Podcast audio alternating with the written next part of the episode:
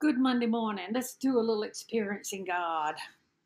I don't know about you, but I got to make a confession. I, I, I became obsessed with numbers. You know, I'd write a blog and I'd post it on social media and I'd record these podcasts and create little memes with the words of our Lord. And, and but I was wondering how many people are looking at them. And is anything I'm doing? I mean, does it matter? So I was constantly going into the backside of social media that you can do to count how many people you know, were looking and who were they, clicking on the like buttons and were there any comments? Had anybody shared anything? And I'm going to tell you what, like a flash of lightning, I remember the story of David. This was God's servant and anointed king of Israel, and how he became obsessed with the numbers. And God didn't like it. And some of the commentaries say that Satan tempted David to count his troops, the numbers.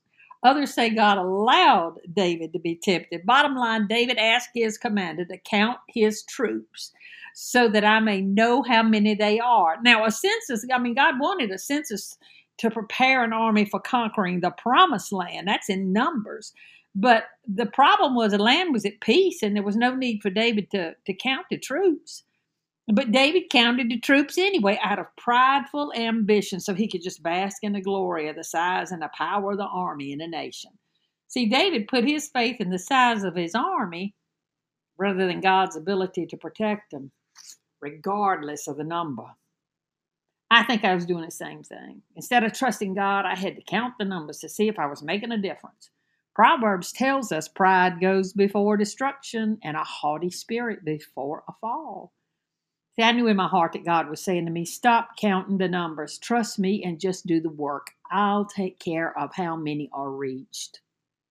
Forgive me, Lord, for counting the numbers. You know, whether counting the numbers on social media, counting the numbers of who shows up at a service or a revival, or counting the numbers at a women's conference, just give me the humility to fully surrender and just do the work. You know what? I've quit counting the numbers.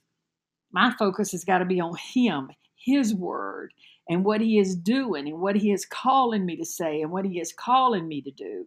So if you're counting numbers, I don't care if it's money in the bank or acres of land or cows and calves, stop.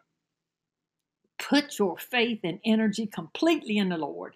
Focus on what He's calling you to do and know in your heart He's in complete control.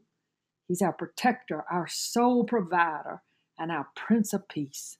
He'll count the numbers and from 2 Samuel chapter 24 verse 10. David was conscience stricken after he had counted the fighting men, and he said to the Lord, I have sinned greatly in what I've done.